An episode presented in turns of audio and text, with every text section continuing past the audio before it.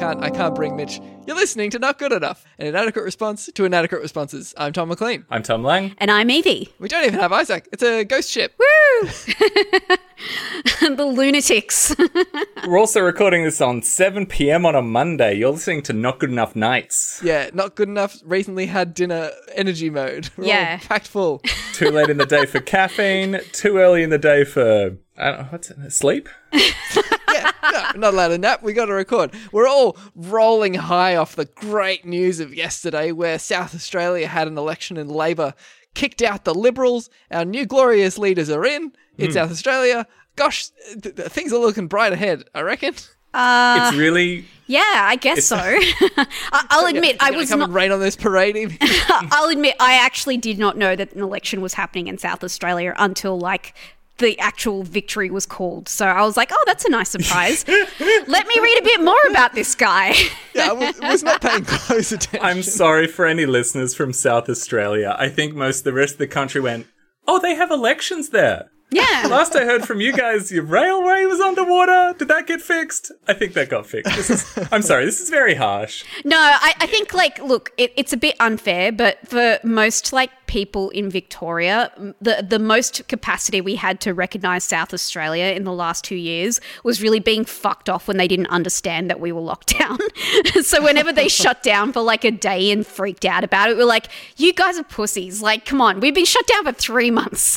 you don't know what a lockdown is. We have a lot of main character syndrome. but South Australia, you guys are doing great with your renewable power. You know, Yeah. the rest of the country gives you shit for your flavored milks, but I think they're great. I so like keep it up. Adelaide CBD is surrounded by a big ring park. It's so nice. Did you guys know that? I did not. I did not it's, know it's that. a, just a the whole thing. The whole thing's surrounded by a big park. It's lovely. I can't it's believe- got a real big park surrounding the whole thing. Also, their museum's really good. I think It's really well curated. McLean, you just Adelaide pilled me. Yeah. Didn't realize that that was where this episode was going, but anyway. I like Adelaide a lot. I've, uh, every time I've visited, I've had a lovely time. I'm trying to find the motto for South Australian tourism, but I, a quick Google didn't reveal it. South Australia, our museum's really well curated. they did have Red Right Hand as their um, song on their um, tourism ads, which I thought was pretty cool. to, to, to, to rewind a little bit, I was taking the piss a bit about Labor being the new glorious leader. The the, the new leader is Peter Malinauskas. Uh, the, there was a huge swing towards Labor from the last uh, election results, which is uh, delightful to see just because it's pleasant to imagine like Liberal Party strategists and stuff Yes. getting really stressed out, even if it's just South Australian Liberal Party strategists. Who knows what kind of ramifications this will have federally? Absolutely, who knows? But massive swings against the Liberals in South Australia. Always good to see. That fact alone is lovely. Yeah. It- Peter Malinauskas himself seems to have some uh, conservative views. yeah, he's a former secretary of the SDA. I've seen some stuff that's just like he seems homophobic. he doesn't seem like a glorious left wing leader. Yeah, he, he, w- w- he used to uh, be the secretary of the SDA, which is a notoriously uh, conservative and notoriously anti-retail worker union. they're the retail workers union, but they they they they're the union that the bosses are like join this union, which is always a bit yeah. you know that's never a good sign.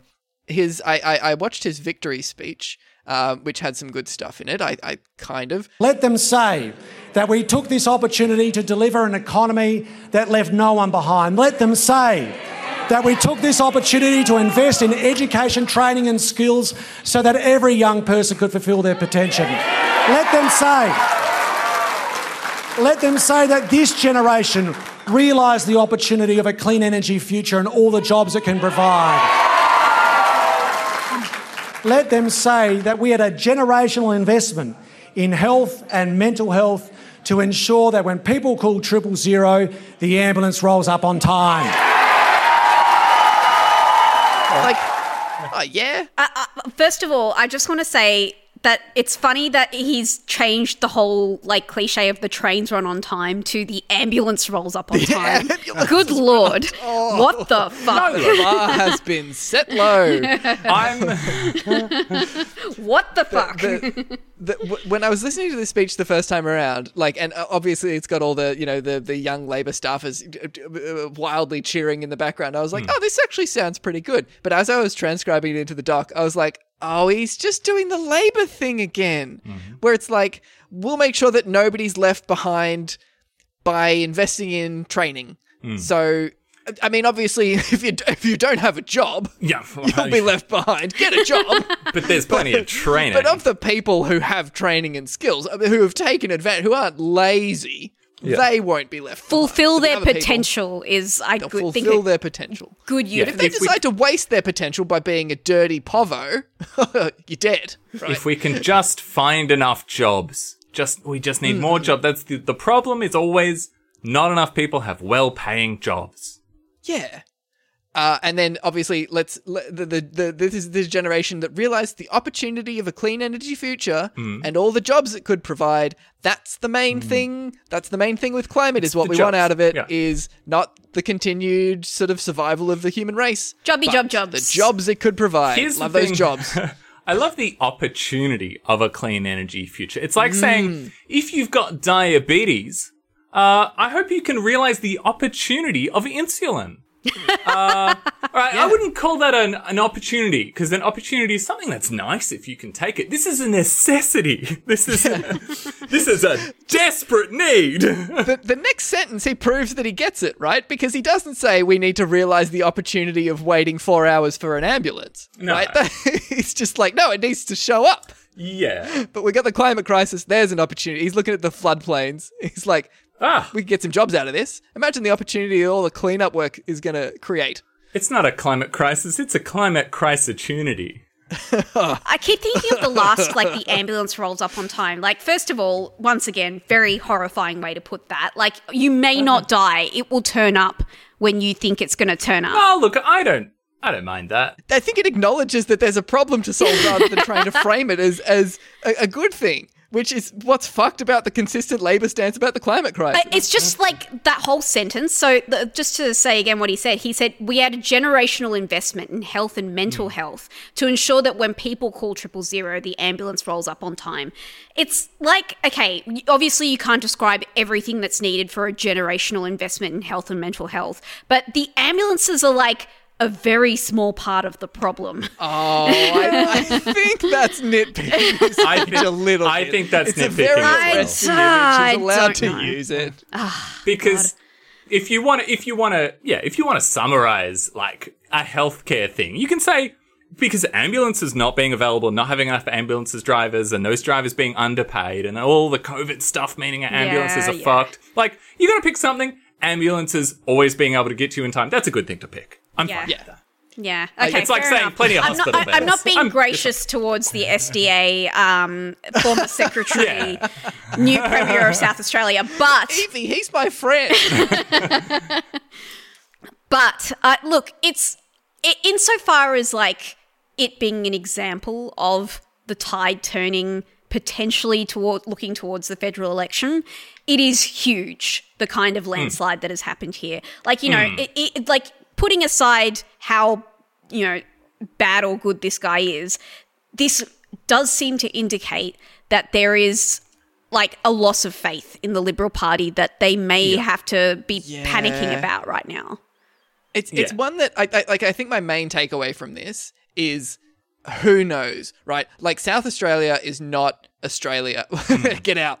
Uh, it, it's it's South Australia is not federal Australia, and like the sort of a lot of the sort of um, context of it is different. Like he was apparently quite popular compared to his rival. Uh, Anthony Albanese is not particularly popular compared to Scott Morrison. Like there's there's a there's there's there's different shit going on. I- I think it's really really difficult to sort of extrapolate from South Australia to say this is a sign that the federal election is going to be a big swing against the Liberal Party. Like, Oh, yeah. fully who knows. I think the thing that you just genuinely, definitely can take away from it is the South Australian Liberals are having a horrible day, and that's good because they're bad people. and just like the Schadenfreude is free, you can have it. Like that's okay. Yeah, no, I still enjoy it. Uh, I, I think also there's a thing I've seen a lot of people trying to like say like ah He's from the SDA. He's like said some sort of questionably homophobic and like sort of anti woke stuff in the past, uh, that sort of thing. Like it's this isn't good news that he's won. The guy's a dickhead, and sure he's a politician. Uh, He's a head of a Labor Party politician. I'm I'm hundred percent on board that he's a dickhead. He's also like promising, you know, clean energy investment, which uh, regardless of how he's framing it in his victory speech, I'm I'm very pro that. I, I just think that whenever somebody has won an election, sort of who cares about like what you reckon he's gonna do? He's in. Yeah. Look at what he does. Judge him on that. And I think that's especially true if you know y- y- if if you if your freaking hero gets in. You know, like uh, people loved Bernie Sanders in the the, the U.S. election.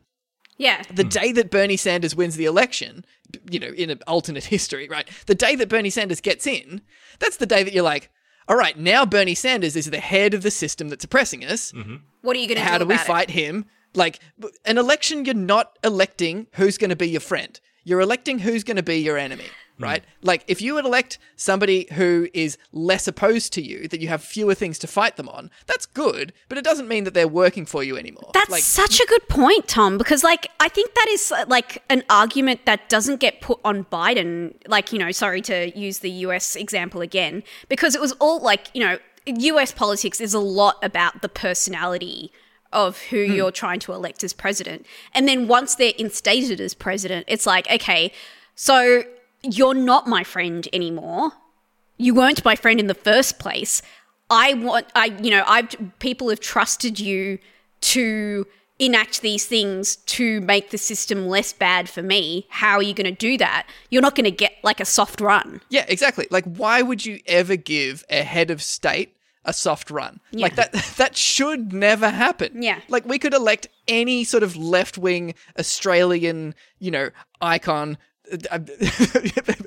There's so many. I mean, name name every Labor government. Uh, you know, Julia Gillard gets in. Everyone's like, great, and then she's like, now let's fuck over single moms. Yeah. kind of Right, but. I, I, I also mean like even your like elect me as prime minister. Oh, right, yeah. I'm still like I, I I passionately believe in every single cause that I support. Right, like that's by, by definition. I'm still not gonna like fully. Uh, you know, manage to advance every cause that you support. There's some stuff that you're going to have to fight me on those things, and you should. Yeah.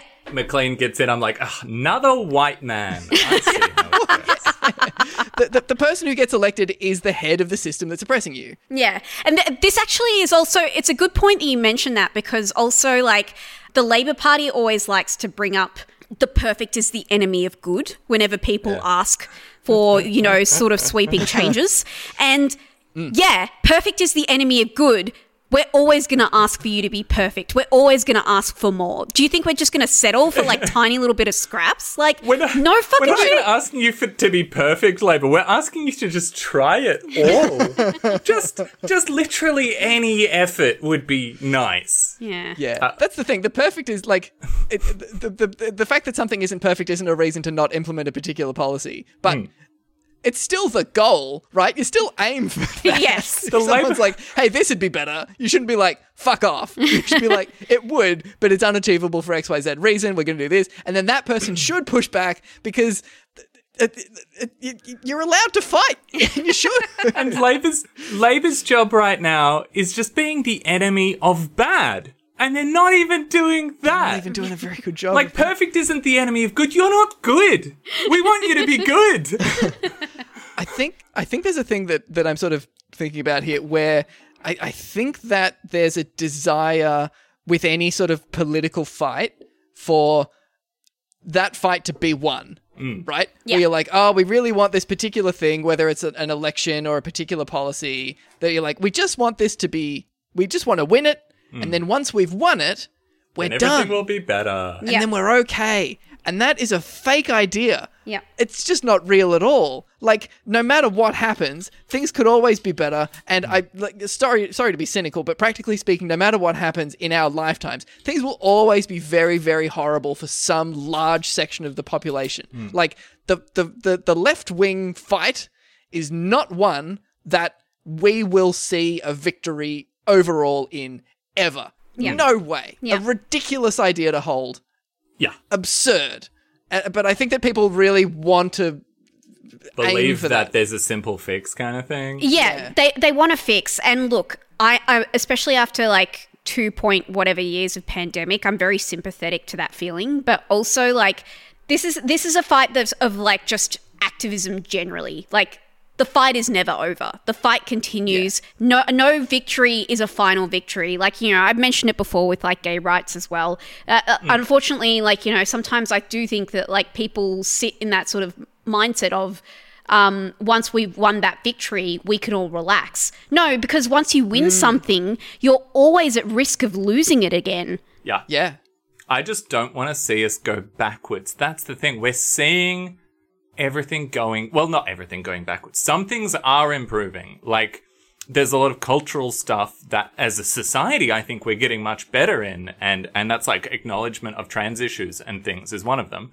Mm. But on a lot of things, I think we're, we're going backwards. Yeah, I mean, like workers' rights has just been sort of in steady decline for the last my lifetime. Yeah, absolutely.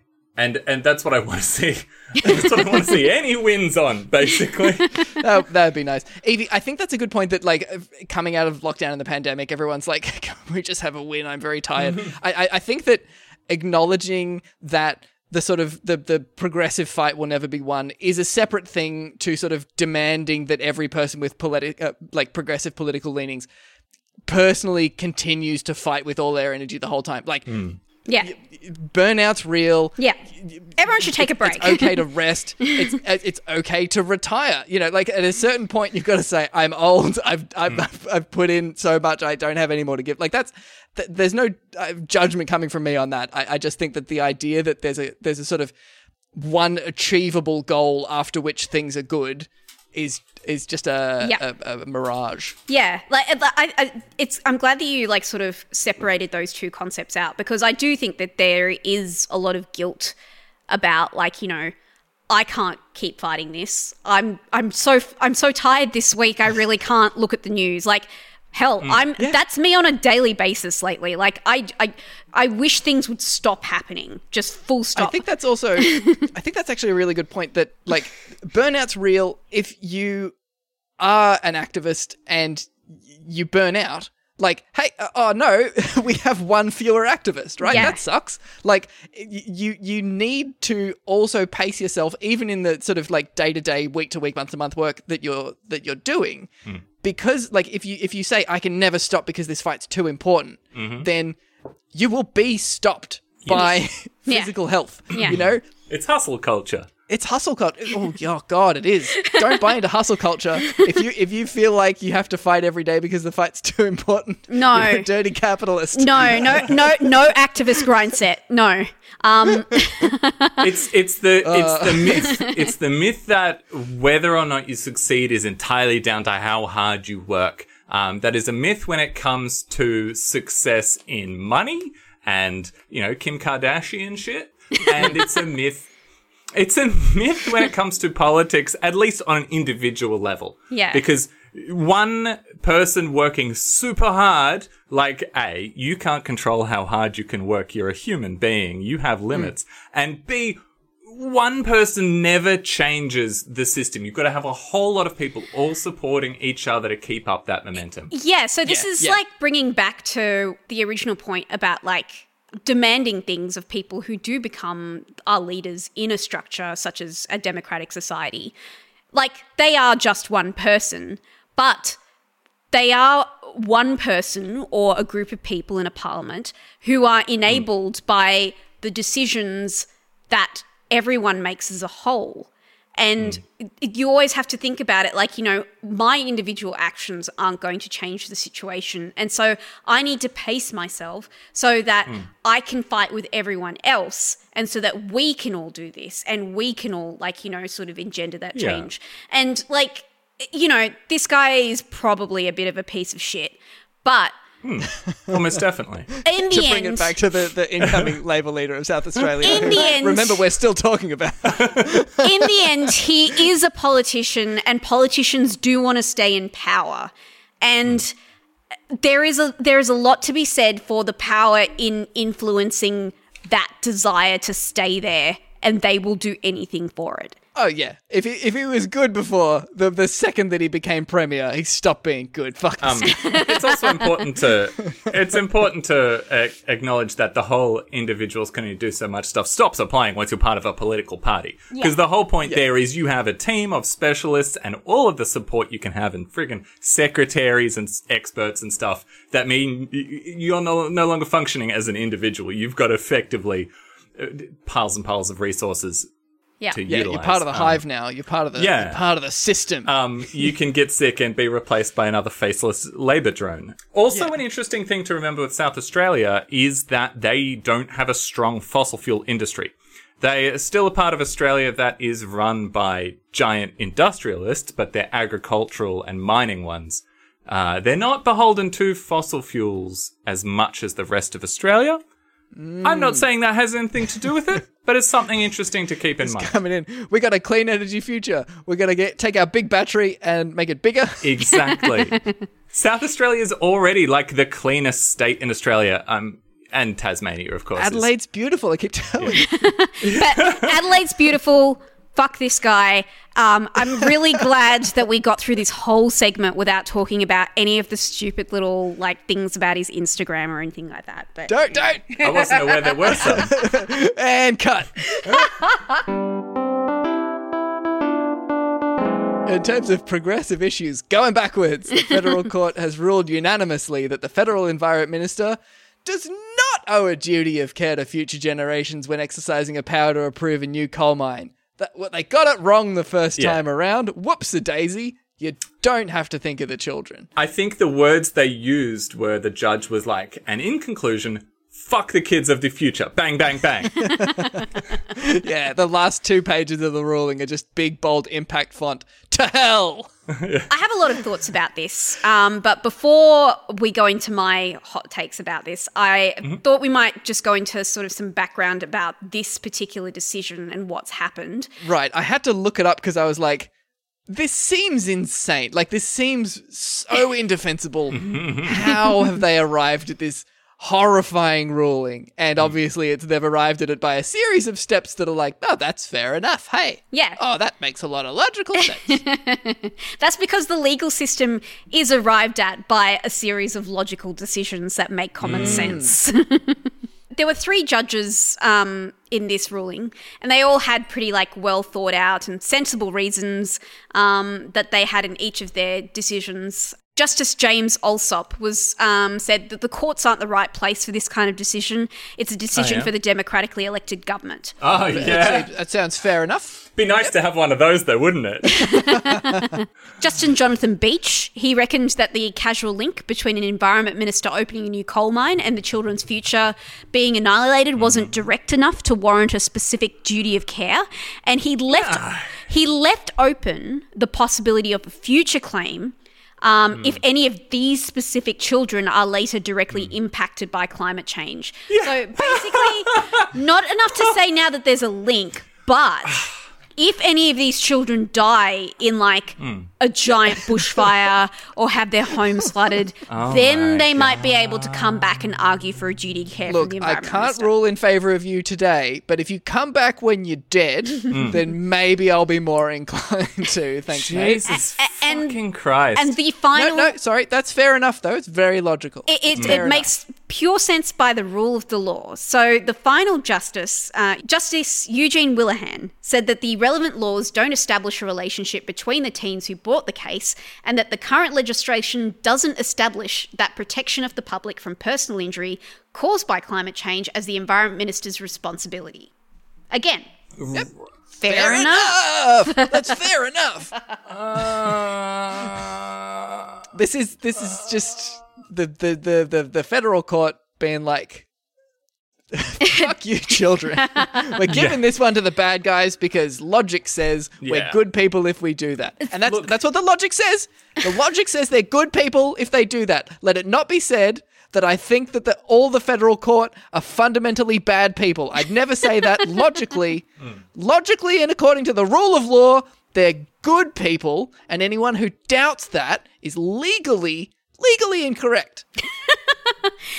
They, they've looked up the legislation. Yeah, I've looked up the legislation and they're good. All the children are dead, but in a way that's good, in a way that's fair enough, in a way that makes sense. Sorry, guys. Uh, the law, which we're in charge of, being like super high up judges that make rulings, Oh, Australia is a common law state, Lang. because because th- these judges make decisions. They get to decide. They get to inter- They even sometimes get to be like, well. I'm going to make an interpretation of this law because I believe that the way this law was written does not accurately reflect our current situation. They get to make these calls, or they get to hide behind the law sometimes. And look, They can make the call to hide behind the law. They're Yeah. It's Yeah. fair enough. So we we can we can judge them uh for their judgments, but uh, Oh no, wait, wait. I'm not an appointed judge. I could never judge them.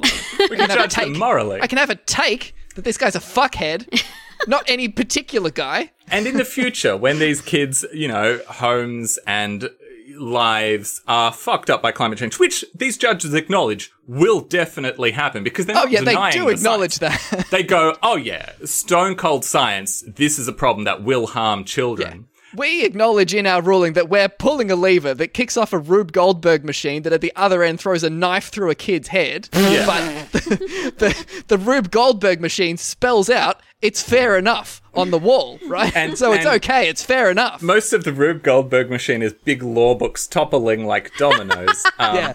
And each one knocks over a stack of money into a fossil fuel executive's hands. Yeah, because the fossil fuel executive set up that Rube Goldberg machine. Um, and at any point, the judge could put his hand in there and be like, mm, actually, let's think about this for a second. But they chose not to. Oh, no, no, no. That wouldn't be fair enough, Lang. You see, I'd be interrupting the process that spells out fair enough. And I'd have that to- wouldn't be fair enough. I'd have to go out on a limb, and I really need to get to dinner today. If I stopped that kid being executed by the Rube Goldberg machine that I started, maybe I'd be committing a crime. let it be said this podcast has no respect for the law. we have a lot of respect for the law. The rule of law especially uh, look my my sort of there's something that susan Ley um, said after this judgment which is that she said i want to separate the emotional response from the legal question before the court She's she's talking about the, the, the backlash to the ruling of all the children being like, Why? no, uh, Yeah. Don't no, kill we'll us." die. Meh, meh. And I- Susan I'm- Ley's like, kids, calm down. i'm There's a legal about question this. at hand. I'm mad about this because, and this might be a bit unpopular, but I actually don't think that this case really ever had a hope of succeeding insofar as being like, you know, going by the letter of the law because the legal system isn't fit for purpose for this. Our laws aren't fit Yeah. for purpose for this. The the legal system, we aren't going to win the victory that we need to protect our futures and our children's futures by the law hmm. because the law is not built for this. And everything in this structure that we live in is going to hmm. fight tooth and nail to stop that. So why did we think why did we think at any opportunity that the legal system was actually going to help us? See, I have a really sort of big bone to pick with this because the current sort of state of progressive politics seems to focus quite a bit on using the legal system to enact justice.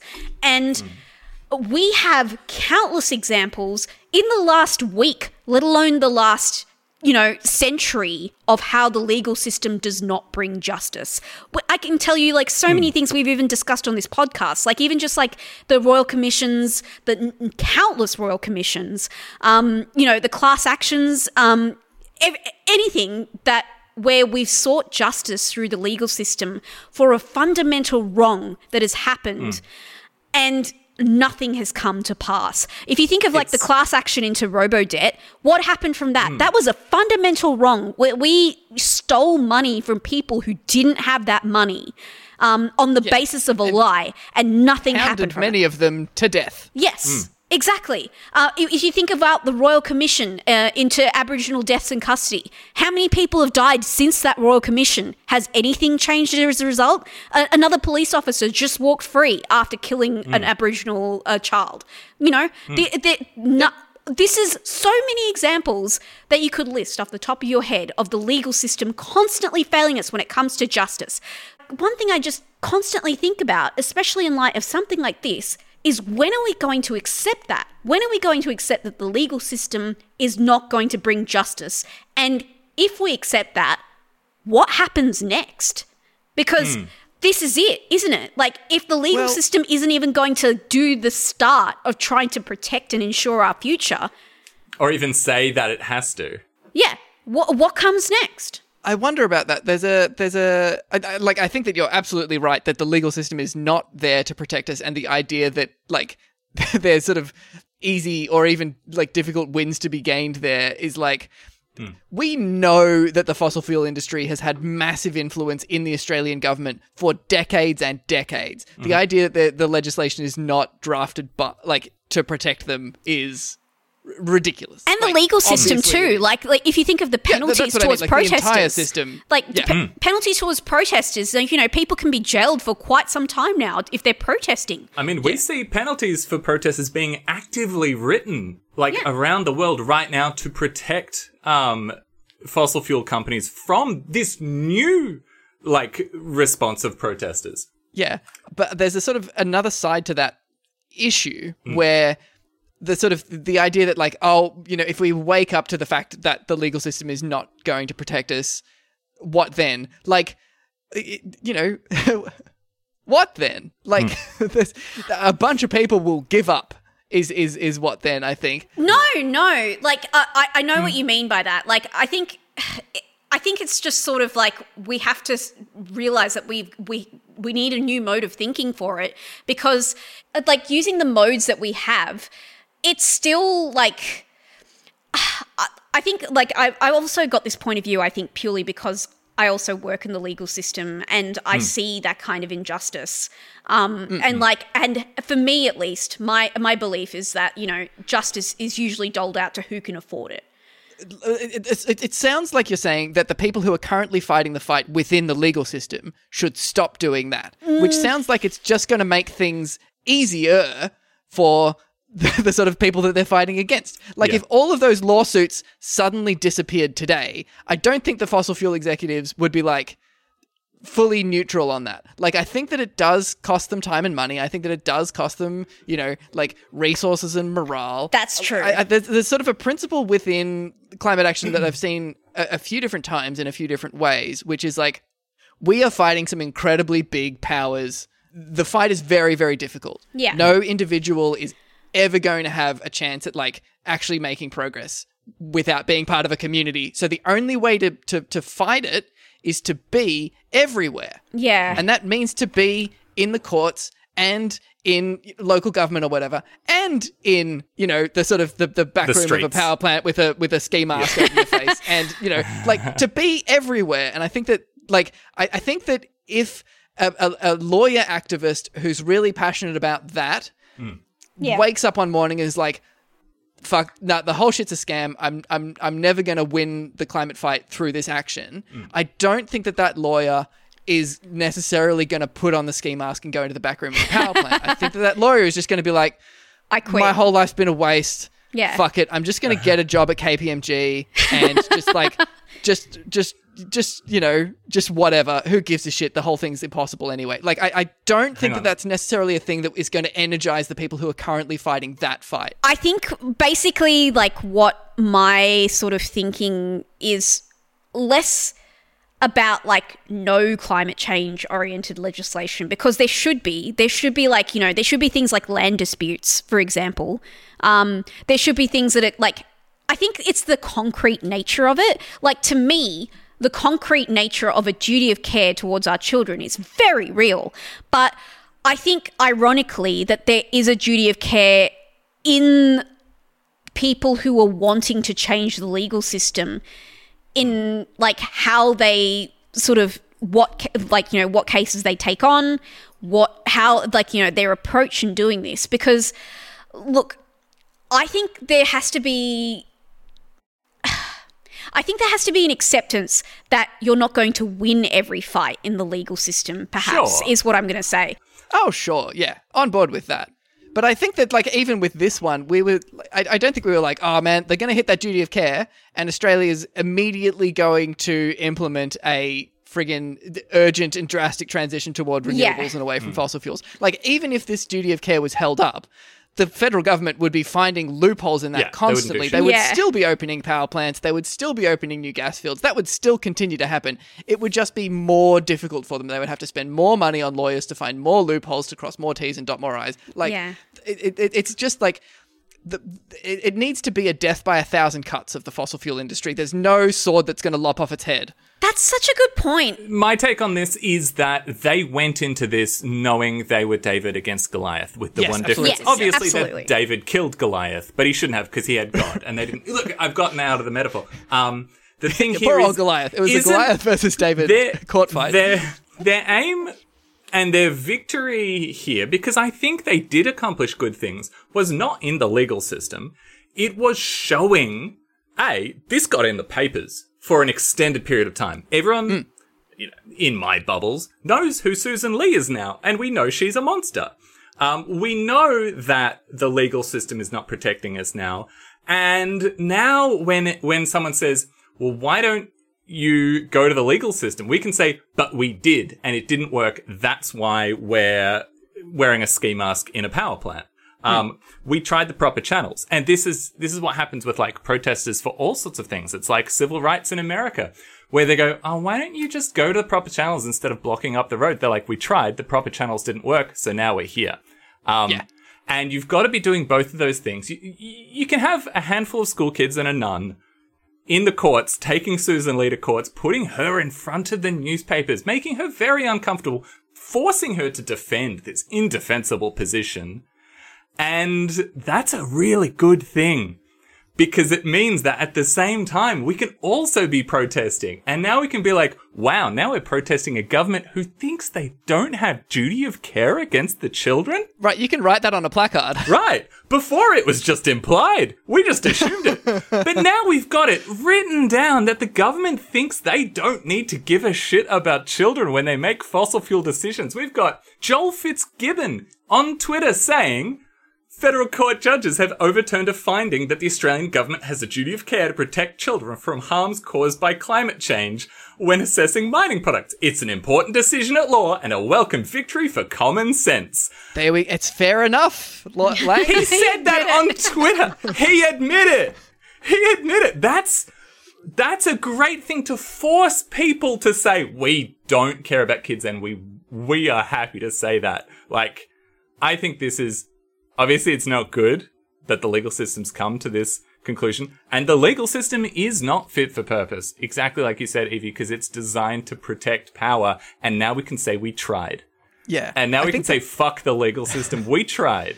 I think that there's a bit of a myth that, like, well, not a myth. I think there's a bit of an illusion that when there's a particular high profile fight in any hmm. cause, that's the fight that's hmm. happening. Hmm. But there's, there's so many of them. And there's also, like, when a particular movement, when they fail at a particular goal or whatever, um, that that necessarily constitutes, like, well, that whole thing you know, was that fizzled out sort of thing. Like you look at, um, say, Extinction Rebellion, right? Yeah. Which was sort of had a lot of energy behind it, and then did some sort of kind of lame shit, and then fizzled a bit, and they're still doing stuff. It's just who knows where they're at now. Sort of. No, no matter what happened there, like th- th- th- some people got like you know uh, disillusioned by that particular movement, but no matter what, that place is still like a social club for Hmm. climate activists, right? People are going to be meeting each other at those events, and regardless of what happens to the movement at whole, as a whole, Hmm. those connections still exist. Yeah. Yeah. Rosa Parks got dragged off that bus. yeah, But it was a that was the point. Yeah. Uh, look, I, I also really like your point about the death by a thousand cuts. Um, draining those resources. Yes, like, you know, um, the fossil fuel industry does have like enormous resources when it comes to, you know, well paid lawyers, um, well paid legal funds, um, you know, the, the persistence to fight these legal battles. But I think you're right in that the answer is we have to meet them at that gate and say, well, you think you can starve us out of this fight, but we won't. Hmm. Yeah, and money's not the only kind of resource. I really want to hit that morale's a real resource as well. Yeah. like every fossil fuel industry lawyer has children who hate them more and more every day, right? Like Yep. that. So do that's these real. judges, I hope. Yeah. No, the judges are fair enough, Lang. They made a good, sensible legal decision. I'm sorry, it's the rules. See these books here? They said you have to die. Weren't those books written long before climate change was a thing by people whose entire political and legal structures has been shown mostly to be based on lies? That's true. but I have to follow the rules. The rules say so. Oh boy. Um, there is a. I mean, I follow a lot of angry climate people on Twitter uh, because that's how you stay in shape. That's where they are. We've got to be everywhere, and that includes Twitter. I am totally out of touch with the common man thanks to that, but I have a lot of good takes. Um, Peter Kalmus, uh, with a K on Twitter, had a quite a good bit earlier this week where he said one of the most important things is to take risks as a climate activist. Like, and that doesn't mean, again, break into a power plant with a ski mask if that's not your style, but it's, it's speak up in your job. When you're a high court judge, you know, stick your neck out a little bit because odds on everybody is, is feeling things, but most people don't want to take risks. Hmm. And taking risks is fucking hard. But if nobody takes risks, nothing changes. When you do take risks, when you bloody stick your neck out, when you speak up, when you go, hey, what if we didn't do this thing? That's how things happen. You know what? I should save this for the actions at the end. Um, Say it again. whatever the your, actions at the end. whatever your job is, you can probably find a way to be like, hey, what if we talked about climate some more? Hey, have we considered climate in this? Why aren't we considering climate? Whose job is that? When Just will that the- happen? Just in the Zoom meeting at the start of the day, just being like, "Oh God, how's everyone feeling? I'm feeling shit about climate change." Yeah. We haven't talked about climate change at this job, and I feel like it's something everyone should probably be. Everyone's worrying about it, and no one's talking about it. Let's have a chat about climate change. And they're like, oh, we have an agenda. And I'm like, well, I have an agenda. My colleagues, if you're listening to this podcast, th- this counts. I, I didn't bring it up on the in stand up this morning because I, I said it on the podcast. I know you listen to it. So my, my job's done. But other listeners, you, you gotta you gotta bring it up.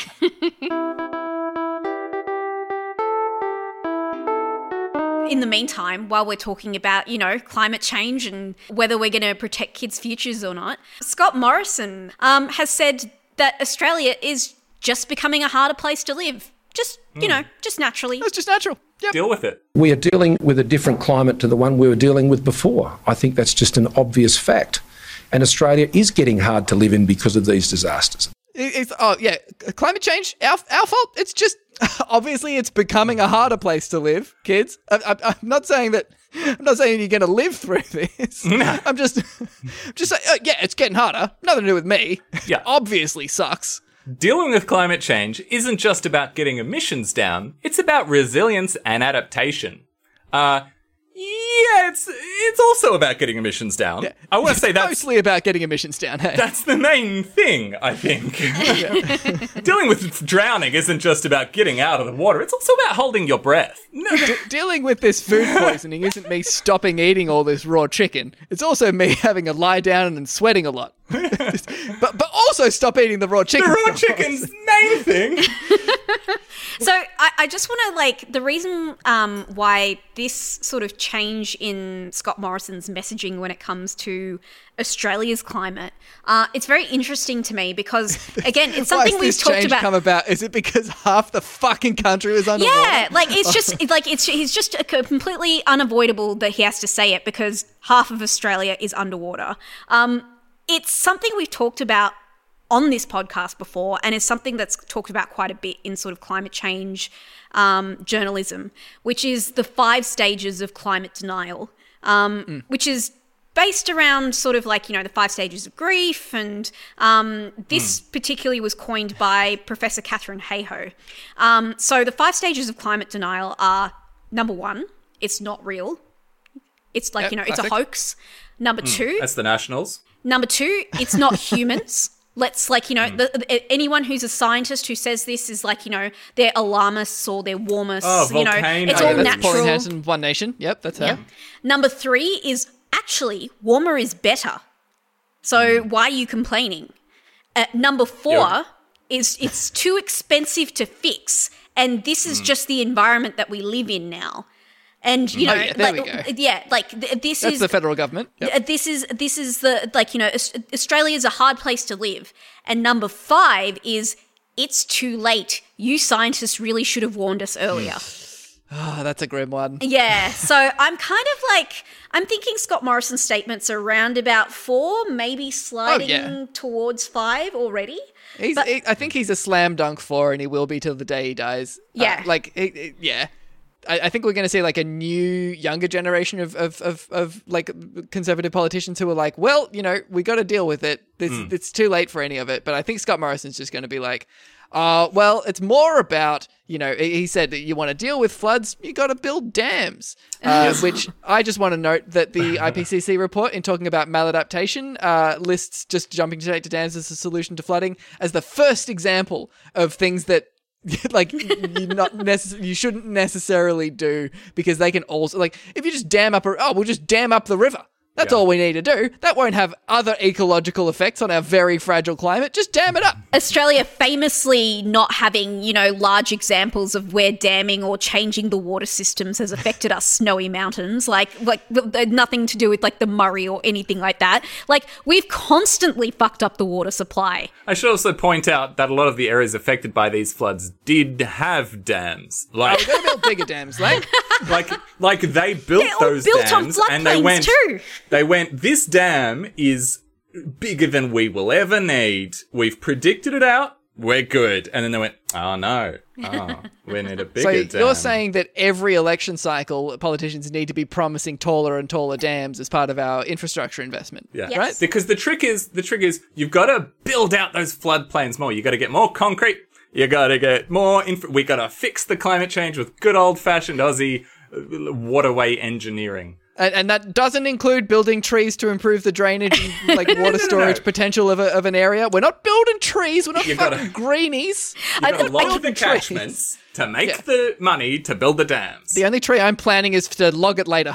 I- I keep thinking of this viral picture that I saw on Twitter, which was off like a, a building site. Like it, it had like a sign by a developer saying new apartments to be built here in mm-hmm, mm-hmm, 2022, mm-hmm, and Oh, it that's was literally underwater. it's just like just like no it. recognition of the environment that you're in. Uh, like you know, we talk about resilience. Yeah, let's build a new apartment block on a literal floodplain. You, there's no dam big enough to stop. Like, okay, there is. Uh, you could build, you could build a stupid big dam, but at that point, you're, you're, you're just spitting in the face of nature. Um, and this is the thing. Scott Morrison says, "Oh, it's about resilience and adaptation and and working in this new few, new new normal or whatever the fuck he says." Yeah, this new rapidly accelerating normal. it's just going to get more and more normal every year. It's just an apocalypse. We're all go- yes, the IPC says we're all going to die, and we've got to deal with that. Death is it that the new bad? normal. Everyone did, But you'll also notice that during the floods, uh, he doesn't have a lot of assistance to give. So he's not helping people be resilient or adapt. He's saying people should deal with it, not build in floodplains. Hey, this is about, this is on the communities to fix. It's a community response that can't you help each other out? Yeah. The new normal is get used to the fact that the government will not help you ever. We're not going to prevent them. We're not going to help you deal with them. And by the time you're looking for reparations, we'll hopefully be dead or retired in Argentina somewhere. Scott Morrison has also said that uh, coal power plants should run as long as they possibly can. You need to continue to run your coal fired power stations for as long as you possibly can. And that is our policy. We want them to run as long as they possibly can. well, that one we can plan for. He, this is at a, a sort of town hall uh, sort of thing that he did on uh, Sky News, and uh, yeah, He, he, he- he said that the coal power, coal power stations should run as long as they possibly can to provide baseload power because, well, with renewable energy, you know, he, he deployed that line when the wind doesn't always blow and the sun doesn't always shine. There is a lot of renewable power in the system, but you're right. It is, it is, um, it, it, it doesn't work when the sun isn't shining and the wind isn't blowing. which is uh, wrong. Oh my god. Just one, we can build batteries, and two, like it, it shines every day, Scott. Renewable energy isn't reliable. Not like coal power plants, which are super reliable. I mean, un- unless there's a heat wave or unless they're underwater, which they Yeah. do, we can rely on the fact that heat waves and floods will get worse thanks to the coal power uh, plants. Also, like, sorry, this is just like 101 arguments against renewable energy that were like t- 20, 30 years ago. Oh no, Well- what if there's not a windy day? We won't be able to get oh, wind Oh, yeah. power. Like, fuck off. Trivially debunkable arguments, which is why he's doing the the fucking town town hall on Sky News. Because I think if he went really anywhere up from there, they'd be like, "Hold on a sec, wrong." But again, we've established that trying to gotcha the government uh, doesn't work, like the legal system doesn't work. Fuck a legal system. All my homies hate legal systems. Fuck a government. All my homies hate government. You gotta take them down through extracurricular means. and the extracurricular means that requires is up to the government, basically. oh yeah, we'll let them draft the legislation that will follow to continued existence of humanity. It's just that you can you can see that a, a population that gets increasingly desperate uh, as the temperature goes up from where it is right now at a degree above normal. Australia is currently sitting because of of like local effects at about 1.4 degrees above normal. As that keeps rising, the population is not going to resort to more and more desperate legal means. Um, I'll tell you that much. just just brace yourself, Scott Morrison. There's going to be a lot of uh, graffiti. Huh. we are going to come up with some pretty creative uh, parade floats, I tell you. It's going to be some jaywalking. Oh, we might glue ourselves to something. what are we talking about?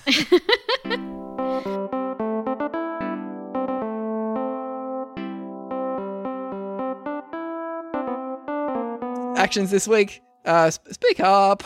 Yes. Be everywhere. That's the one. Be everywhere. Figure out what kind of power you have and try and use that to fight for the climate. Because, uh, well, I, I was going to say nobody else will, but that's everybody else will, except for a much smaller group of people. I don't know. the federal government. What are you going to do? Not? That's the other. That come on. Everyone's waiting for everyone else to speak up, and everyone's going, "Ah, it's not really my job to speak up because I've got this other stuff to do. But surprise, it's actually no one's job right now to Yeah. fix climate. Because if it was someone's job, uh, we would have fixed it. the people whose job it is are s- s- opening coal mines and ruling that you're allowed to do that without thinking of children. That's the, Yeah. the people whose job it is are doing the opposite. So somebody else has got to volunteer. If your community or your workplace has uh, enough people whose job it is specifically to talk and think about climate, um, a let me know I want a I want a job there, um, and and b you would know about it. Like you wouldn't be worried about this. You'd be like, well, this is sorted. We've got Janet, whose job it is to be like, okay, everybody, just making sure we're all on board with climate stuff. They don't. They probably don't. That's got to be your job, and making that fuss until everyone else gets it through their skulls that Yep. it needs to be someone's job. Get in your Zoom meeting in the morning. Who's putting in the purchasing order for the ski masks? Who's getting the schematics for the power plant? We have work to do. Think about it in terms of it doesn't have to be specific. Like everyone makes a lot of fun of like neoliberal ideas of helping solve climate change, like you know, um, using reusable cups and whatever. Um, think of like what does it mean to participate in the fight for saving our future um, with other people?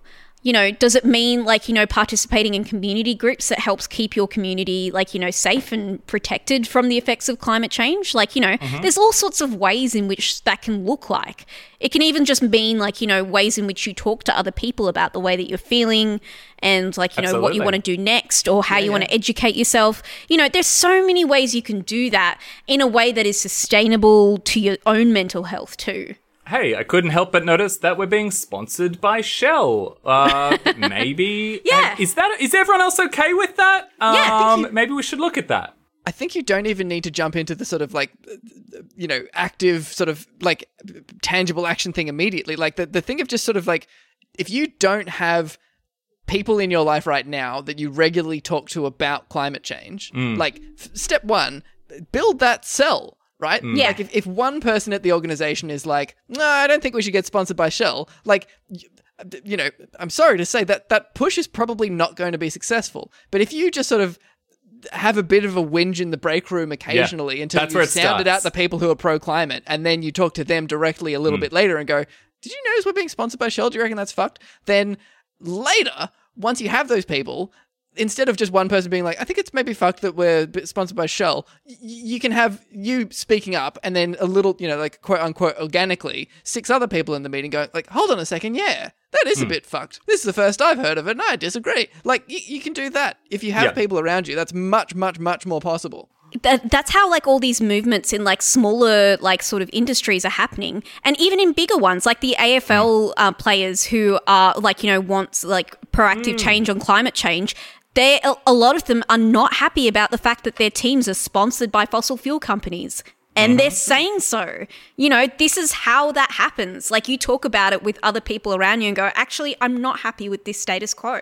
I don't like the social cachet that f- fossil fuel companies have. grumble about it in your break room or post a thing on your team's chat where you're like, man, saw this messed up story today. Or, oh, I saw this cool thing about footballers speaking out about climate change. Like, just put it just mention it. If it's not getting Yeah. mentioned, just bring it up. that I think that's the big one is like if you have like if, if, if you're listening and you, and you don't have a sort of cell of people who are talking about climate change you probably do know somebody in your social circle who does talk about climate change and if you don't then become that person so that hmm. the people who are quietly fret, afraid about climate change can reach out to you like that's hmm. that's the sort of the first couple steps and then once you have that cell like we're not useful anymore. You will have a group of people who understand your context. They're the people who you should be listening to actions from. Well, I mean, and, and tell them the stuff we've said. Keep that conversation going. And tell them to listen to Not Good Enough. Thanks for listening to another episode. You can get in touch with us on all the socials at NotGoodPod or email us at NotGoodPod at ProtonMail.com. yes. one one last thing I wanted to say is if you're wondering if it feels awkward or you're like, but I don't want to talk about the apocalypse, but I don't want to talk about political things, just think about how you talk about coronavirus at your work or with your work people, because I guarantee you do. I guarantee it is an everyday topic of conversation, and it's not that scary anymore. Um, you can talk about it in the same way. Oh, this coronavirus stuff's kind of annoying. Ah, did you read this thing about coronavirus? Hey, how are you going with the coronavirus? Like, see, it's easy. Just replace the coronavirus with climate change. Coronavirus, milady. Stupid. Not Good Enough is recorded on the lands of the Wurundjeri people of the Kulin Nation. We want to pay our respects to their ancestors and elders, and to acknowledge um, and and remind everyone that this land was never ceded.